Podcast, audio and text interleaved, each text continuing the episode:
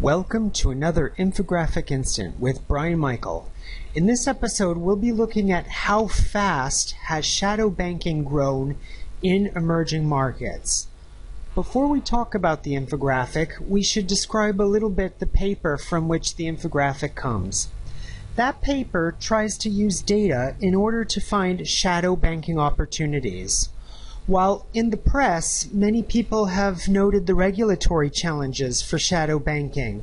Shadow banking has another aspect, and that is it provides capital to companies who need it and who cannot use often very dysfunctional banks in their home countries.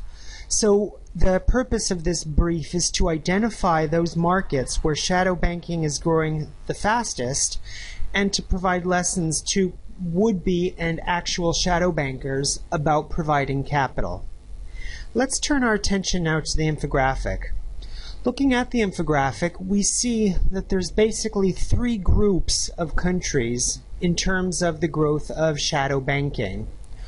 On the y-axis, we see the annually compounded growth rates of shadow banking, which our data source, the Financial Stability Board, defines as other financial intermediaries. Now, in the first group are Argentina, China, Russia, and to a lesser extent, India. Mm, with the exception of Argentina, these represent the, the BRICS writ, writ large, except, of course, for Brazil and South Africa.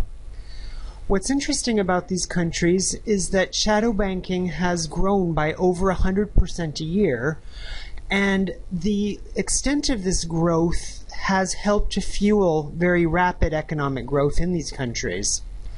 We know that uh, Argentina has had recent problems and indeed uh, a debt default vis a vis foreign debtors.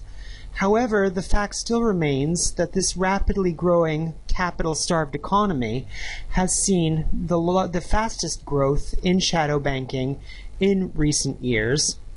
And indeed, that growth has continued in the post crisis period. Turning our attention to the second group of countries, which represent roughly everything from Turkey all the way to Singapore and Indonesia, we see moderate growth. And by moderate growth, that is easily over 50% growth rates a year. Thus, moderate is, is in quotation marks. Imagine investing in an industry that grew over 50% a year. One would see very rapid returns.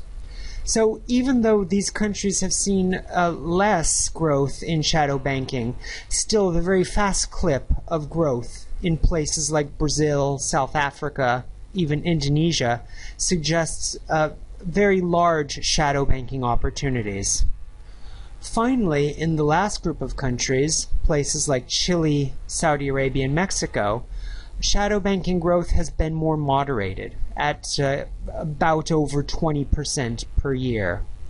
These economies still grow much faster than formal banking in emerged market and developed markets, and even these quote unquote low growers provide significant opportunities for financial institutions interested in providing shadow banking capital in these economies.